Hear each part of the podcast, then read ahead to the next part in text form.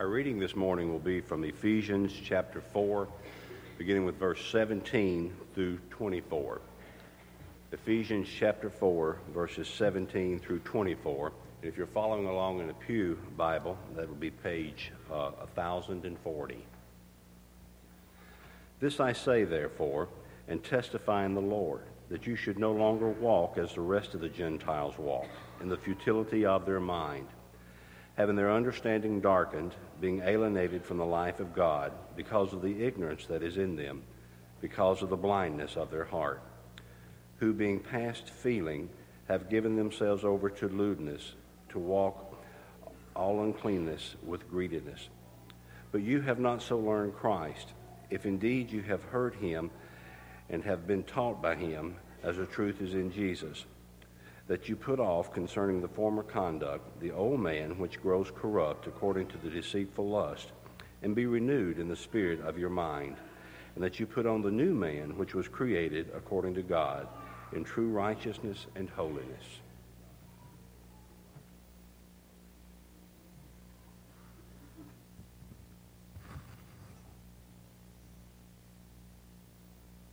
Good morning. It is so good to see each of you. If you are visiting with us again, we welcome you. Thank you for being with us. Uh, you honor us with your presence, and we hope that we can be an encouragement to you uh, by you being here today. We look forward to getting to know you better. Uh, we are proud of our young people that will be going to camp to invest a week of their life in an opportunity that should be a lot of fun, but it also should be a spiritual opportunity for them to grow and reflect upon God's will as they think about being an apprentice to the master. And we appreciate Phil and Kevin that have worked so hard this summer in many, many aspects of our youth program. And this week is just another one of those weeks. And we appreciate each of you adults. Several adults will be going along this week uh, to be a part of this week. And most of us adults understand that it might not be the most comfortable environment, but you're doing that to sacrifice for our children and we really appreciate that. Thank you for making that sacrifice uh, for the well being and the growth of our children. We continue the second part this morning of a lesson that we began last week as we consider a series throughout the year of morality matters, and especially in this two part series marriage matters because it is under discussion even now and will be voted upon by our legislation in the next week or two as to whether or not we should define marriage in our Constitution to protect that definition of marriage.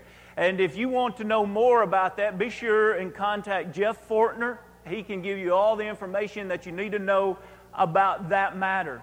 But as we think about the definition of last week of marriage, one thing that we did not address that might be of interest to many of you, it's also debated whether or not there's marriage in the animal kingdom.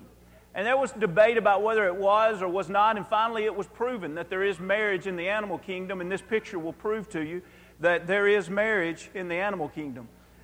Um, well, maybe not. That's a pretty bad joke. Um, But it, it does remind us as we ask the question marriage, how is it to be defined?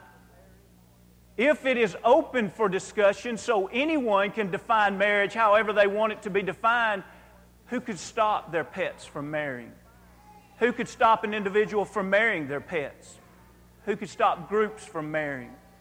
And the things mentioned are not that far away if our society accepts the fact that there is no divine definition of marriage. And so this morning, let's think back of some of the things that we covered. The first eight or nine slides will be just a quick review of what we covered last week as we covered the truth. And this week, we'll expose some lies. As we think about making light of immorality, we live in a society that feeds off the idea of breaking rules making light of things that have always been set. For example, the Isuzu commercial, the world has boundaries, ignore them. Or Outback Steakhouse, no rules, just right. How does that have anything to do with steak? It doesn't, but it triggers the thoughts of so many today that love the idea of going against the boundaries and breaking the rules. And so, therefore, we're finding ourselves as a civilization falling into deeper depths of immorality. Or the NFL video game that says no refs, no rules, no mercy. Or the Comedy Central that says see comedy that breaks the rules. And all you have to do is watch a few advertisements for just a few minutes, and you'll see that these kind of punchlines in the advertisements are not necessarily advertising the product as much as it is just to get the attention to draw the heartstrings of a public that says, I can relate to that. I love to break the rules. Now, when we did this introductory series a while back, we looked at the Barna Research Group and the statistics that they have given. And if you'll notice the first column, we're just going to simply allow you to remember that we talked about these things. The first column are all adults in this survey that was done across America of what is morally acceptable. And you see there 61% says gambling, 60% says cohabitation, lust, abortion, fornication, pornography, going 59, 45, 42, and 38. And going to the next slide, we see that even homosexuality, 30% of all adults say that just on this slide, let's mention this before we move on. What Barna said was most interesting about all of this is not just the numbers themselves, but every one, let me rephrase that. Most of all those surveyed gave the answer that they perceive themselves to be highly moral. And when they were asked the condition of America, most answered, morality is on a steep decline in America. And Barna summarized this to say, Isn't it interesting that people have not put two and two together to realize their actions are responsible for the decline in America? You see that? Most are saying they're highly moral, but most are saying we're on a decline.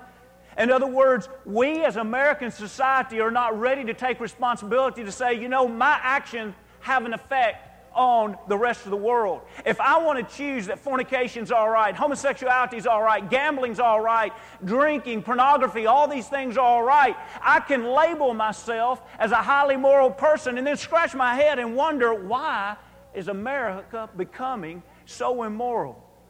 So, as we think in this particular lesson of marriage, last week we looked at these truths about marriage. Let's skip the next two about the text here that we talked about in depth last week about our morality being depraved because of our mind is depraved of morality.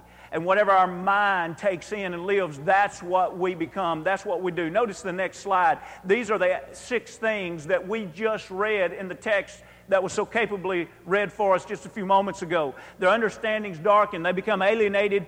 Uh, from the life of God. Notice, not just from God, but the life of God, pulling away from godly people, pulling away from godly activity, etc. And in that, we become ignorant of our beliefs to the point that somebody says, I really don't believe that's wrong. A faithful Christian says, How can you not believe that's wrong? They're ignorant. They have moved away from righteousness to the point that the individual is on a downward spiral moving to the very point that the fourth one mentions past feelings. There's no more guilt. The first three, somewhat associated with guilt. The fourth one, the individual says, I'm immoral and I'm proud of it.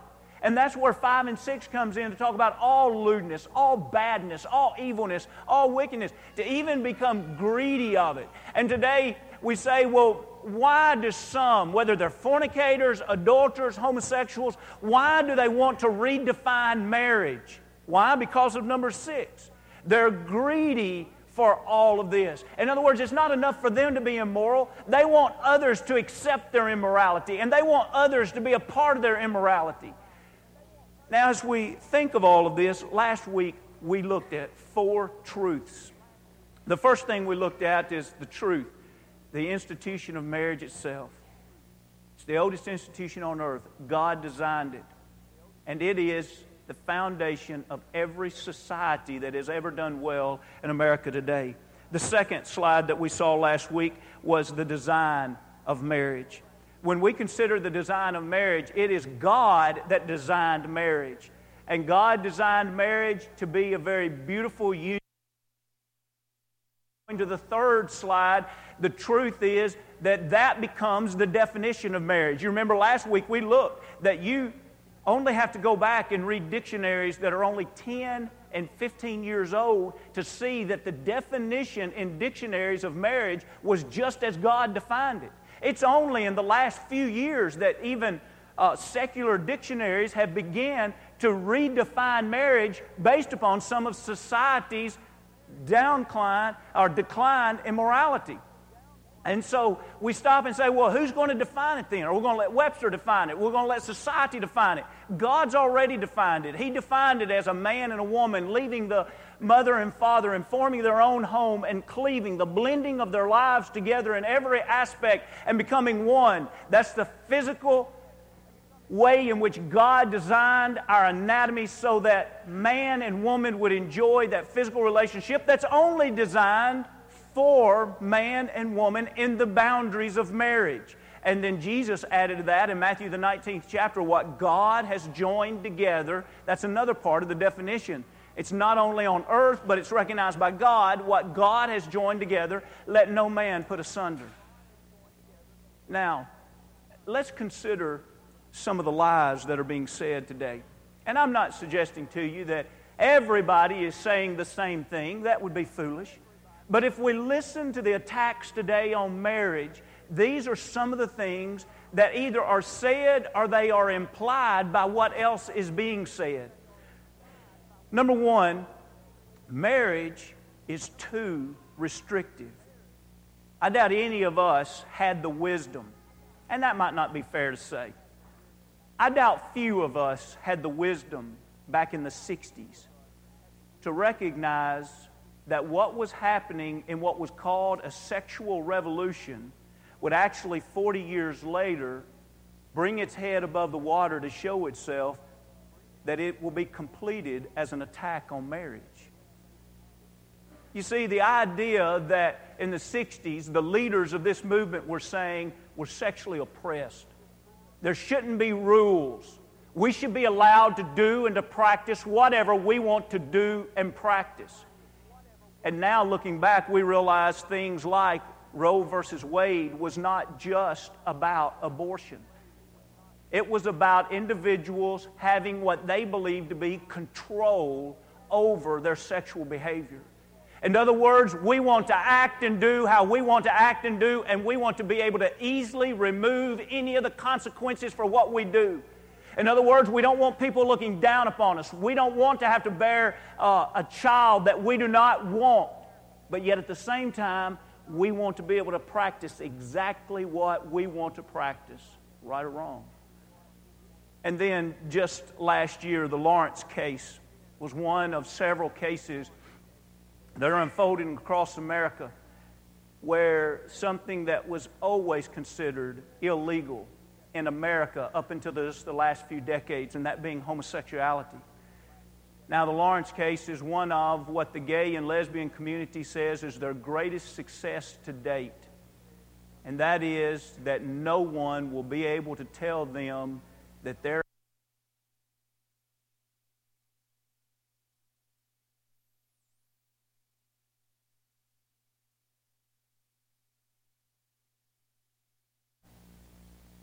Think with me for just a moment. This is about marriage saying it's too restrictive.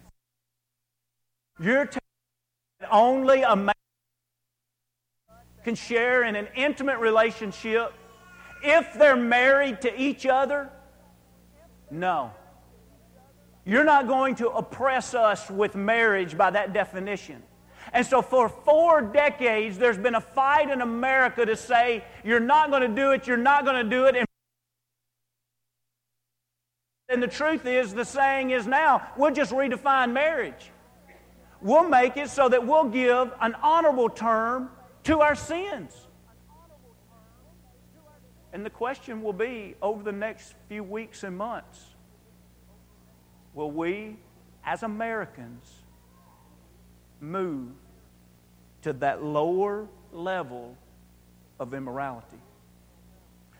Let's look at a second slide that also is another lie marriage is too permanent. You See, we can talk about the last five to ten years, the homosexual community attacking the foundation of marriage, but we have to admit, as American society, it was weakened tremendously. Before that, as there have been the fornicating flings and there have been the adulterous escapades, those things have already shaken the foundation of marriage. You know, there's only a few things that the homosexual community can say that we kind of have to bite our tongue at this one statement and say, You do have a point there. And when they say, when we say marriage is honorable and it ought to be protected, the homosexual community now has a comeback line that says, How honorable is it when over a million divorces are taking place in America? Where's love? Where's commitment? and you're telling us we're going to hurt marriage?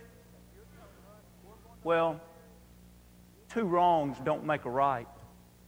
But there is a very significant point there. And that is if we truly believe that marriage is an institution by God, designed and defined by God, we all need to think about to what extent we believe this. Over a million children new children are affected each year by divorce.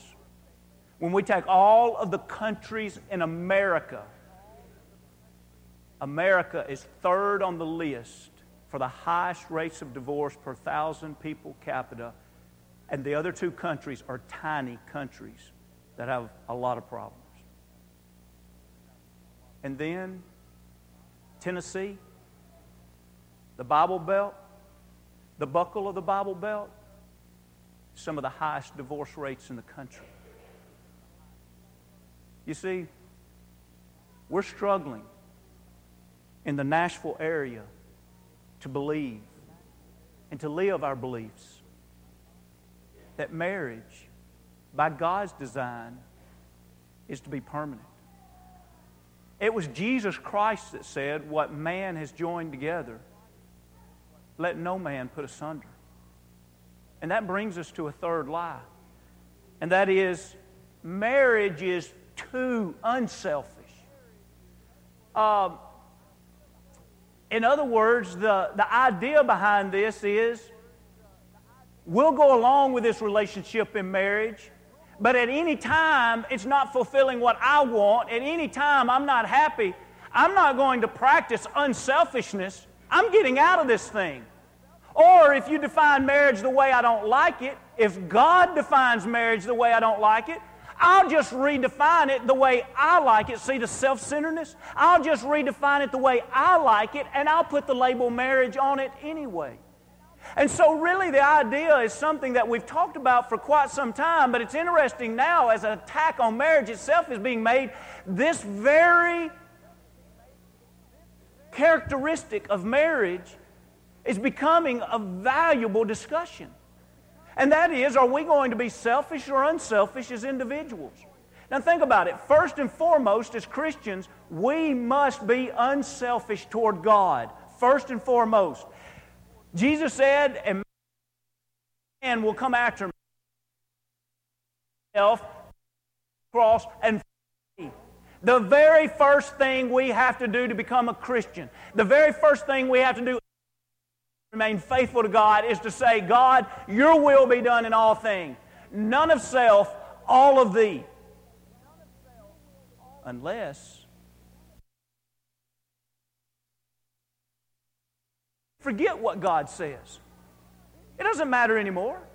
How many times have you and I run into individuals that are having serious marital problems and that individual say, but I will stay with this individual because I love God. Isn't it a shame? Some people say, I'll stay with them because I love my children. But they won't do that because they love God. Friends, the Lord teaches us the first and greatest commandment in Matthew the 22nd is the 22nd chapter, verse 37 is to love the Lord thy God with all thy heart, all thy soul, all thy mind, and all thy strength. The second commandment under it is to love thy neighbor as thyself, and our spouse would be our neighbor. Why would we love our spouse? Because first and foremost, we love God.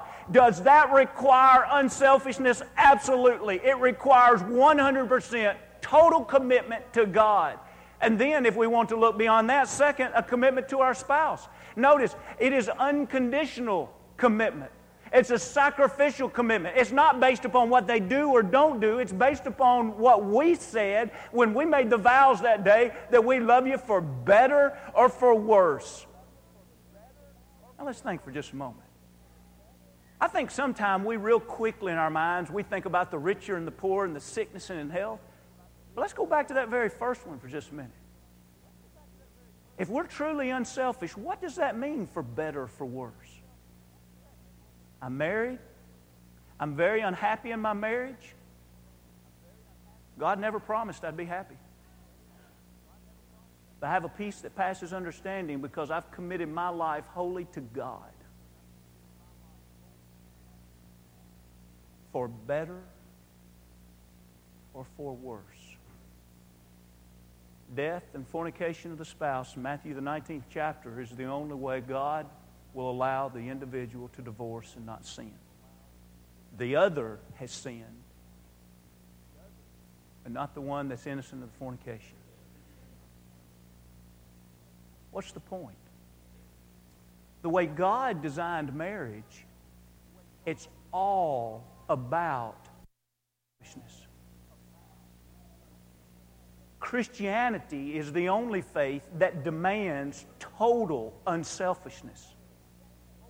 And so when people understand God's definition of marriage, it only makes sense that they begin to say, we like that. We don't like it. it. It makes us look guilty. It convicts us. And instead of changing lives, let's change the definition of marriage itself. But then also something that, as we consider the fourth lie here,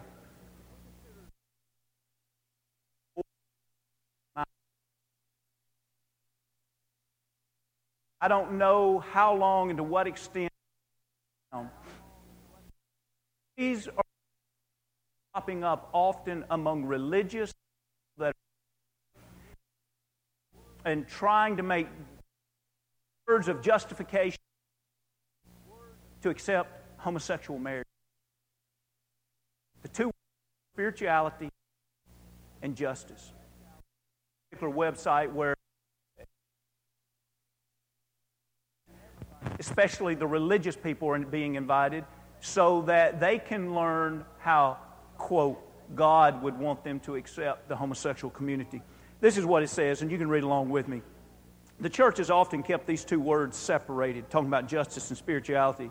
At this 2004 GLAD event, and that's the Gay and Lesbian Affirming Disciples Alliance, at this 2004 GLAD event, we will bring them together.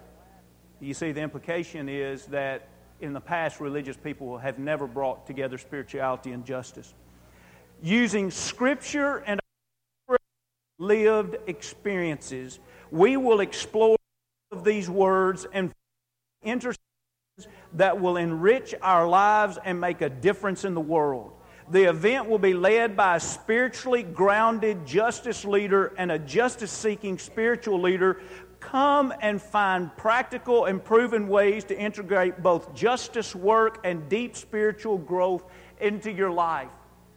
In other words, the idea here is if we are spiritually minded, we're going to accept everyone. And if we accept, cannot make them feel guilty for a style that they have chosen. In other words, let's deal justly with them, as if to say that to say homosexuality is seen now let's think about this for just a moment. Romans, the first chapter, says that homosexuality is a sin that will not inherit the kingdom of heaven.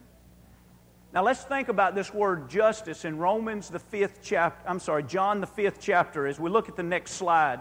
The next slide in John, the fifth chapter, you'll see the third bullet there. In John, the fifth chapter, notice verse 30.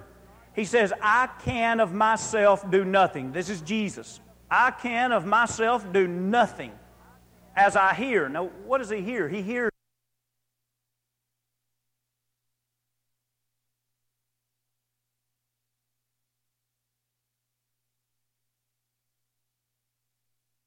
Own will, but the will of the Father. Thing that He's going to do.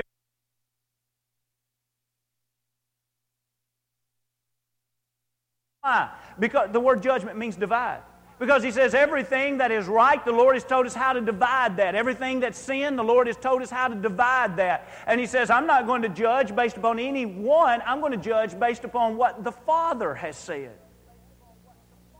Now, if we listen to Jesus and we speak where Jesus speaks, have we dealt in an injustice?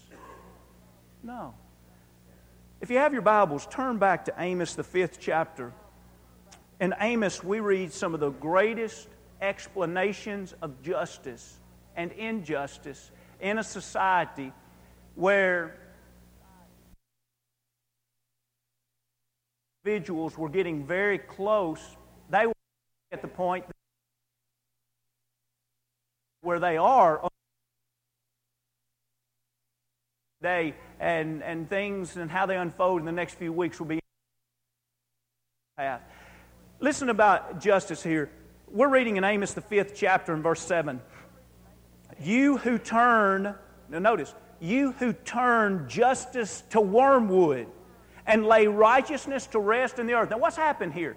He says, You've taken what should be justice, saying this is right and this is wrong, and you've made it something very bitter. And so he pleads with them to at least make it right in the civil affairs. Skip down to verse 15. Hate evil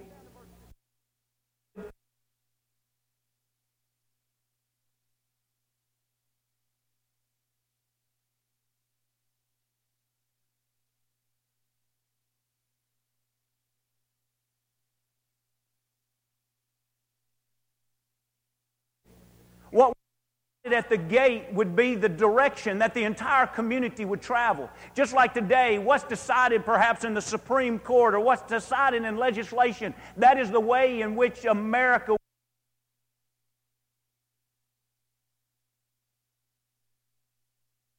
back to the gate.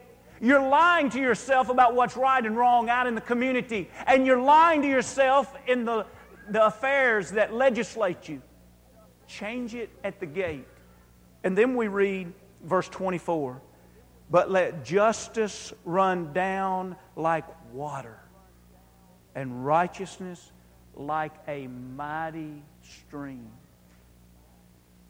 All of us have seen rivers that perhaps they're rushing so fast, we say it's a mighty stream, or maybe it's broken its banks and it's rushing along. And we look at the power of that water that is the kind of stream that he describes here a mighty rushing stream. He says, Let justice fall down. In other words, in this day and time, people could have said to Amos, Do you realize if we stand for righteousness, how it's going to convict the whole community? And God says, Let it run down and convict the whole community. Let righteousness flow. One more verse from Amos, seventh chapter, verse 12. I'm sorry, sixth chapter, verse 12. Sixth chapter, verse 12. He asks some questions here that any of you that grew up in the country are going to appreciate. The horses run on rocks. Not if you care for your horse, or not if you don't want to fall. You run on rocks very long, your horse is going to fall, and your horse is going to hurt his feet. Horses run on rocks. They knew the answer to that. No. Horses don't run well on rocks.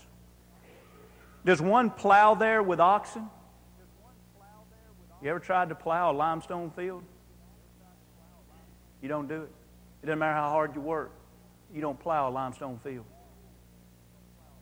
Yet, you have turned justice into gall, into poison and the fruit of righteousness into wormwood. What did they do? He says, let's look at some common sense here. You know, horses don't run on rock. You know, you don't plow rock. Why have you taken something as beautiful as justice and you've turned it into poison? Poison? Yeah. You're poisoning your society, is what he's saying to them. Your nation is going to collapse.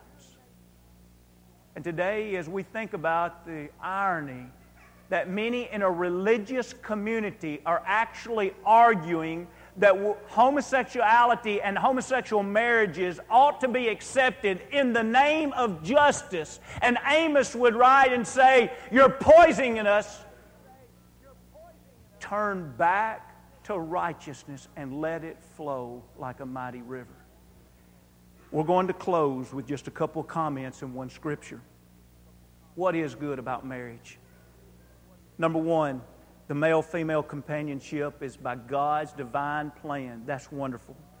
Number two, marriage is the foundation of every society that's done well. The first society, Adam and Eve, marriage was the foundation. After the flood, Noah, his wife, three sons, and their wives was the foundation of society again. It makes healthier individuals. Homosexual men die of an average of 10 to 20 years earlier than heterosexuals. And we could talk about other diseases that affect even those that are heterosexual but yet are not faithful to one spouse. Let's look at a third, a fourth thing as we go to the next slide. What is good about marriage? It multiplies a godly legacy. In the scriptures, God links the design of husband and wife to raising godly children at least three times links it very straightforward that if we want to create an environment to raise godly children, God designed that when He designed male and female. Also, not only does it make healthier individuals, what's good about marriage is it makes healthier societies if we took all of the homosexuals and placed them in a city and built a wall around them, and we took all of the fornicators and adulterers and we placed them in another city and built a wall around them, and we took all of those that were faithful to one spouse and we put them in another city and built a wall around